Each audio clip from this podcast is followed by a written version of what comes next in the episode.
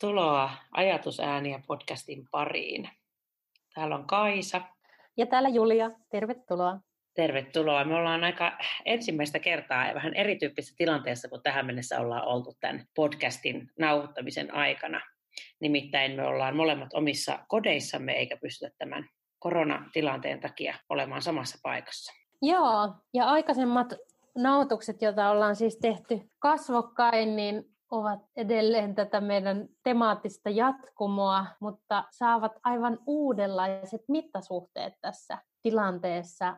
Voisi jopa sanoa näin, että koko meidän yhteiskunta ihan uudella tavalla asettuu ihmisyyteen ja, ja siihen, että millä tavalla lähestyy kaikkea arkista toimintaa ja toisten ihmisten kohtaamista. Olemme puhuneet meidän kursseille osallistuneiden kesken, että tietämättämme ollaan valmistauduttu tällaiseen tilanteeseen, jossa joka hetki on läsnä se tuntematon ja se epävarmuus, että ei tiedä oikeastaan mihin suuntaan ollaan menossa ja mitä tapahtuu kuukauden päästä. Voisi jopa sanoa, että improvisaation oiva työkalu kesyttää sitä epävarmuutta ja toisaalta hyväksyä se tilanne, että kaikkeen ei voi vaikuttaa, mutta tekee sen, mihin voi itse vaikuttaa ja huomioi ihmiset ympärillä ja toisaalta hyväksyvästi suhtautuu itseensä, koska tämä vaatii todella syvää armollisuutta omaa ja muiden ihmisten tekemistä kohtaan. Se oli mun mielestä hyvä aloitus, kun tuossa vähän puhuttiin, että mistä me tänään voitaisiin jutella. Ja, ja sitten yksi asioista tai teemoista, mikä siellä aukesi, niin oli suorittaminen. Jotenkin mun mielestä hyvin tähän sopii, jos mä lähden niin kuin henkilökohtaisesta tilanteesta liikkeelle. Jos ajattelee tätä tämänhetkistä maailmantilannetta, niin en tällä hetkellä mitenkään lähde kommentoimaan sitä, etteikö olisi kaikista tärkeintä se, että me voidaan pitää meidän yhteiskunnan jäsenistä huolta ja sitä ihmisten terveyttä niin kuin sit se edellä. Niin joten jotenkin sen osuuden tästä pois ja puhun vaan henkilökohtaisesta näkökulmasta tämän tilanteen edessä näin tällä hetkellä ainakin terveenä ihmisenä. Niin, niin tavallaan se, se tilanne on pakottanut pysähtymään ihan totaalisesti verrattuna siihen, miten, miten yleensä mä toimin. Ja se on mun mielestä ollut siinä mielessä äärimmäisen tärkeä pointti, että se on laittanut kovasti huomaamaan sen, että mikä on tärkeää ja mikä loppupeleissä on pakollista.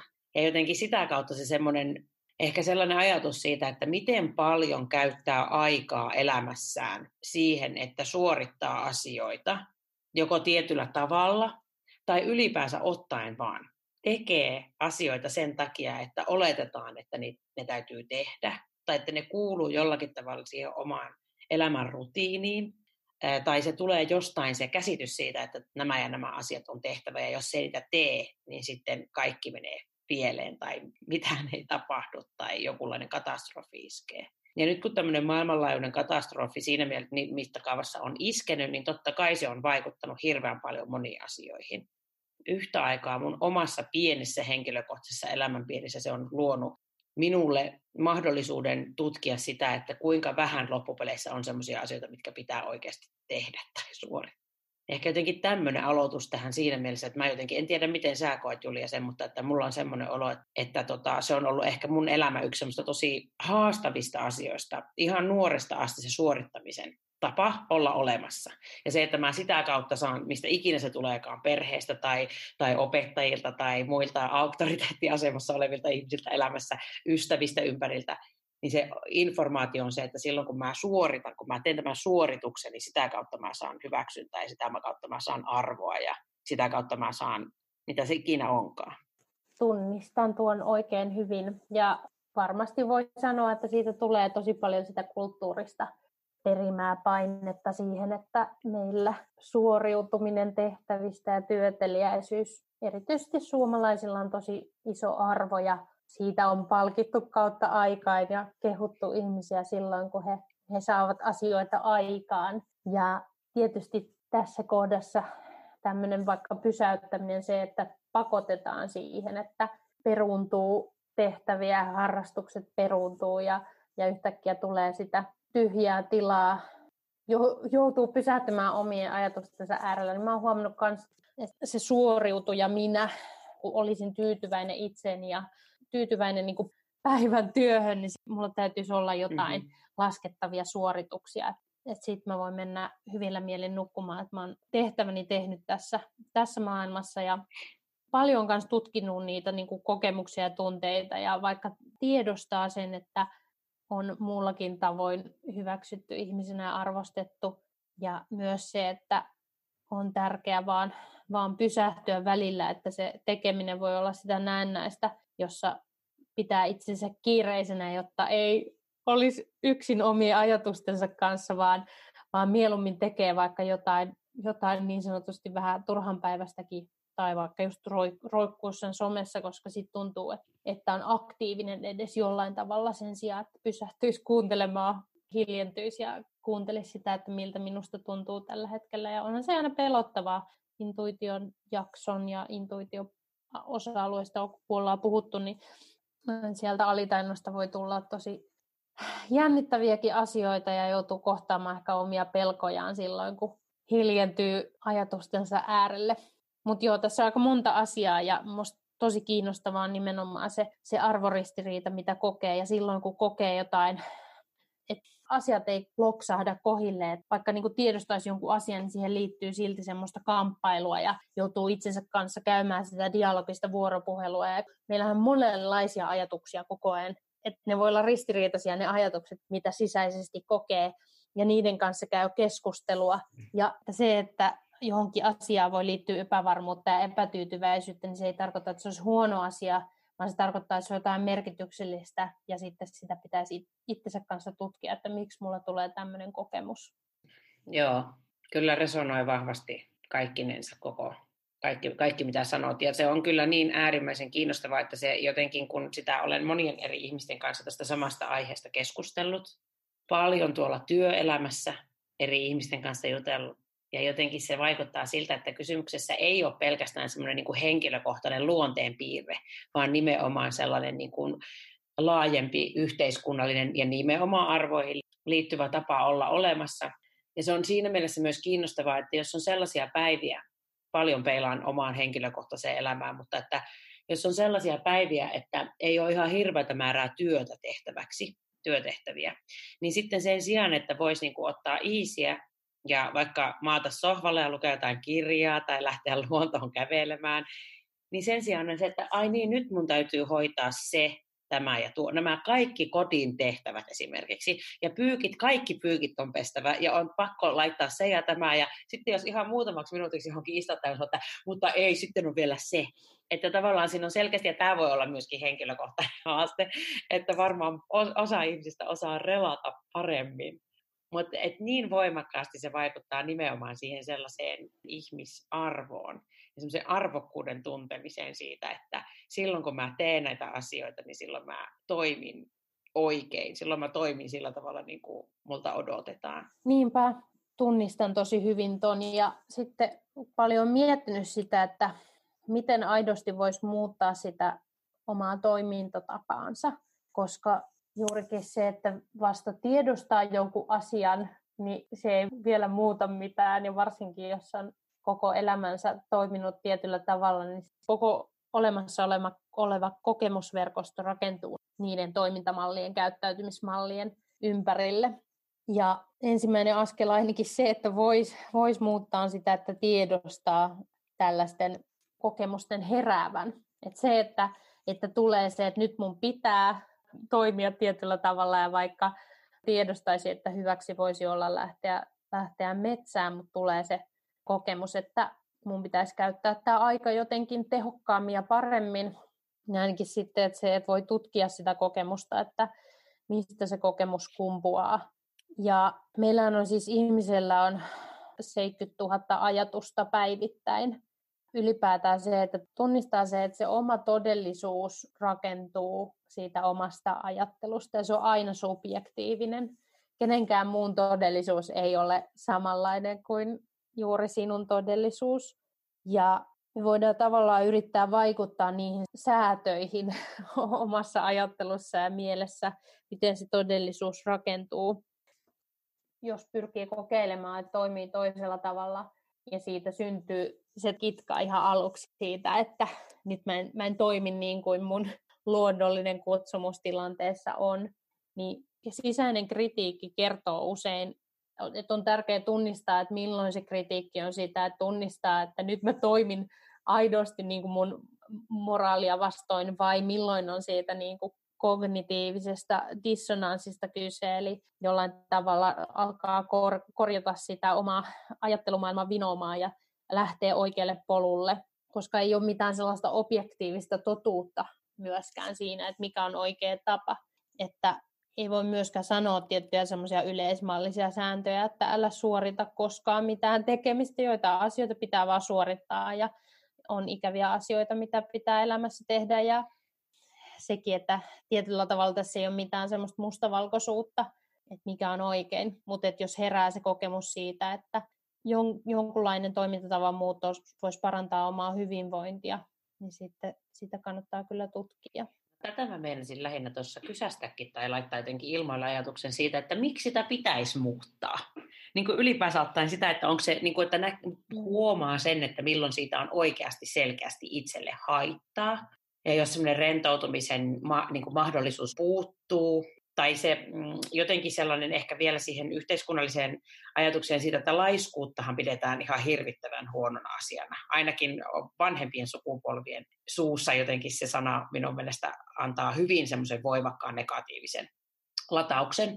Ja tota, siihen liittyy varmasti hyvin pitkälle myöskin historia.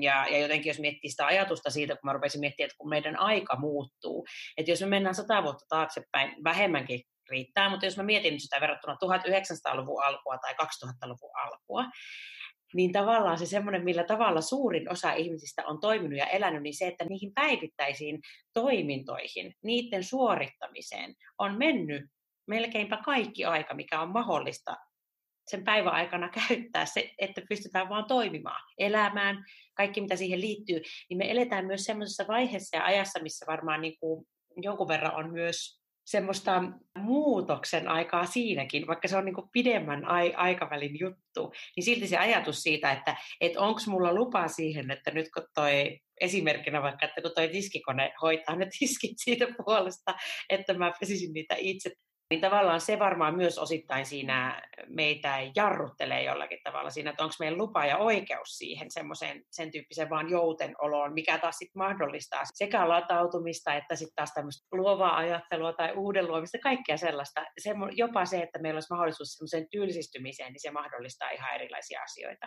Niin se oli niinku yksi asia, mitä mä mietin, tai oikeastaan kaksikin asiaa, mitä tuossa tuli jo esille, mutta ehkä se ajatus siitä, että jos se selkeästi hallitsee jollakin tavalla omaa elämää tai on sillä tavalla haastavaa, että mulla ei ole mahdollisuutta tehdä muuta kuin pääasiallisesti suorittaa, niin silloin ehkä sille olisi hyvä ja tärkeää tehdä jotakin. Joo, se, että meidän kehitys on ollut valtavan nopeata ja teollistuminen ja kehittyneiden yhteiskuntien probleema on se, että meidät on viety kauemmas niistä niin kuin perustarpeista ja niiden tyydyttämisestä, viitaten esimerkiksi Maslowin tarvehierarkiaan tai tämmöiseen jaotteluun siitä, että, että vaikka turvallisuus ja ruoan saanti ja niin edelleen on semmoisia perustarpeita, ja me ollaan pystytty kehittämään järjestelmiä niin, että meidän ei tarvitse tällaisessa länsimaisessa yhteiskunnassa vaikka su- suurimman osan ihmisistä ei tarvitse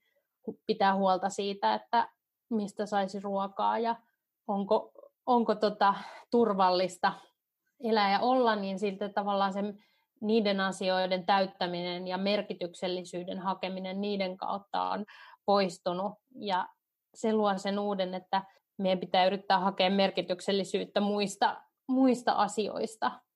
Ja jopa eriskummallisesti välillä niin kuin tuntuu se, että ne jotka, valtiot, jotka on niin kuin bruttokansantuotteiltaan rikkaimpia, niin se onnellisuus, koettu onnellisuus voi olla vähäisempää, ja sitten sellaisissa yhteiskunnissa, jossa ihmiset hyvin konkreettisella tavalla, vaikka heidän tehtävänsä on hankkia ruoka metsästämällä tai jotenkin omavaraisesti, niin voi kokea suurempaa täyttymystä siitä tekemisestä, koska sä vaikutat ihan konkreettisesti siihen omaan hyvinvointiinsi. Niin yksi niistä asioista, missä tavallaan ihminen ei ole kehittynyt yhtä nopeasti kuin se ympäröivä yhteiskunta. Ja tavallaan siitä tulee se jonkunlainen gäppi siihen, että mistä voi saada sitä merkityksellisyyttä, mikä on elämän tarkoitus. Niinpä. Joo, varmaan tähän lopuksi olisi ihan kiinnostavaa vielä miettiä silleen, että mikä, mikä sitten on, jos ihminen löytää itsensä semmoista tilanteesta, että, tota, että elo menee eteenpäin suorittamalla ja, ja siinä ei ole tarpeeksi sellaista. Totta kai me eletään hyvin erilaisia elämiä keskenään. Ihmiset, jotka tätä kuuntelevatkin esimerkiksi, ja voi olla, että elämässä on hyvin erityyppisiä kausia, vaiheita, ja miettii vaikka jotakin pikkulapsiarkea ja, tai jotakin tietyn tyyppistä työvaihetta tai mitä tahansa, niin tämä nyt ei ole mikään sanottu, no nyt vaan lopeta kaiken tekeminen ja vaan nauti elämästä. Ei ole kysymys siitä. Mutta jos miettii sitä sellaista, että miten semmoisessa omassa henkilökohtaisessa elämässä voisi tämmöisellä päivätasolla vaikuttaa tällaiseen. Tuleeko sulla mitään ajatuksia mieleen, tai oletko sä itse tehnyt jollain tietyllä tavalla jotain, niin kuin kertonut itsellestä, nyt lopetat sen suorittamisen, tai mitään sen tyyppistä, tuleeko mitään mieleen ajatuksia? No muahan huvittaa tämä, että mä en ole todellakaan niin kuin mikään profeetta omalla maallani, että tästä paasaan, mutta silti huomaan kaiken aikaa, että en välttämättä osaa säädellä aina itse sitä tekemistäni niin sen suhteen, että pystyisin ideaalilla tavo- tasolla tavoittamaan. Ja esimerkiksi oman ajattelun sumentaminen ja somen, somessa hengailun kautta ja tavallaan sillä informaatioähkyllä, mitä, mitä voi saada erilaisista internetfoorumeista, niin sillä helposti sumentaa omaa ajattelua. Ja tästä on joskus sanonutkin tämän esimerkin, että kun olin Kambodsassa viikon tämmöisellä joogameditaatioretriitillä olin viikon käyttämättä puhelinta kokonaan, niin kuinka, kuinka tota, se, kaikki, se semmoinen fear of missing out tyyppinen ajattelu lähtiölle, ei pelännyt sitä, että mitä, mitä asioita niin kuin missaa, mikä se sana on. Mistä jää paitsi, niin. Mistä jää paitsi. Ja sitten välittömästi, kun avasi sen puhelimen, niin tuli se huoliaalto siitä, että mitä kaikkia on, missä mä en ole nyt tällä hetkellä mukana. Niin tavallaan mä kyllä toivoisin, että voisin keskittyä arjessa siihen, että kirkastan sitä omaa ajattelua sillä, että paneudun luovaan tekemiseen, soitan ja laulan ja toisaalta syvennyn merkityksellisiin keskusteluihin ihmisten kanssa, koska ne on sellaisia lähes meditatiivisia asioita, joita voi tehdä ja kokea ole elävänsä juuri siinä hetkessä. Hyviä pointteja, tosi hyviä pointteja. Entäs sulla? No kyllä mä vielä sitten jotenkin silleen äh, kannustan ihmisiä, jotka painiskelee tuommoisten asioiden kanssa, niin oikeasti sanomaan, sanottamaan ääneen sitä, että tämä ei ole pakollista tai minun ei tarvitse tehdä tätä nyt. Ihan silleenkin jopa, että kun jos huomaa, että tulee semmoinen hetki, että, nyt, nyt, että tässä nyt on takana jotakin muuta kuin se, että on oikeasti pakko hoitaa tämä asia nyt. Niin mä esimerkiksi tein yhtenä vuonna silleen, kun asuin tuolla Englannissa useampikin otteeseen, niin yhtenä vuonna muutin sinne ja joka aamu, kun mä heräsin, menin peilin eteen ekana ja katsoin itteni peilistä ja sanoin, että älä suorita tänään mitään. Mä en tiedä, onko mä kertonut tämän jutun jo aikaisemminkin täällä podcastissa, mutta sanon esimerkkinä se, että, että muistuttaisi sanottaa sitä ääneen sekä itselle että niille ihmisille, jotka on sun lähellä. Että sitä voisi pikkuhiljaa tehdä sitä kulttuurista muutosta myöskin siihen, että, että mikä on sitä sellaista niin kuin, semmoista turhaa suorittamista, mikä ei tuo kenellekään mitään erityistä kruunua tai millä jotenkin sitten lopulta, lopulta kiitos seisoo, niin kuin on sanottu, niin, niin se, että se kiitos seisoo siinä jo ihan koko ajan. Siinä niissä hetkissä, missä sä oot toisten ihmisten kanssa tai yksin, otat aikaa sille, että sä niin kuin vaan oot olemassa, niin se on, se on jo ihan tarpeeksi ja riittävää. Että jotenkin semmoista armollisuutta taas kerran tähän. Ja erityisesti nyt, jos vielä mietitään sitä, että missä, missä ajassa tämä, me tällä hetkellä eletään, kun tätä podcastia nauhoitetaan, niin älkää kertakaikkisesti ihmiset lähtekö soimaamaan itseänne siitä, että te ette tee tarpeeksi tämmöisessä hyvin erikoisessa poikkeuksellisessa tilanteessa. Just näin. Hienosti näin. Sanottu. Yes. Mutta hei, tämä oli meidän ensimmäinen podcasti nyt näin niin kuin etänauhoitettuna kahdesta eri paikasta, ja eiköhän me palata tähänkin tässä vielä aikana ö, useamman otteeseen. Oh, miten meni loppu vähän?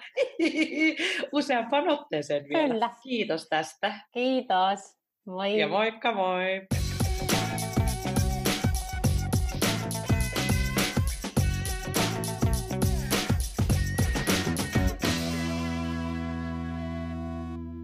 Hei, mä voisin sanoa tähän vielä, älä pistä poikkinauhoitusta. En. Saanko toi alku jäi mua vaivaan, kun en osannut sanoa sitä ehkä. Mutta toisaalta, et, tää on just tätä, tää on tätä suorittamista satana. Niin on. Kun tulee semmoinen, että en kyllä niinku sanonut yhtään niin kuin olisi halunnut. Mun mielestä tää osa pitäisi vielä lisätä tuohon oikeasti. Toi niin. Tää vaan pitäisi ajaa kans tossa ulos. Aa! Koska tää liittyy, tää on sitä, niin kuin silleenhän se menee. Joo. Joo, ja hädi.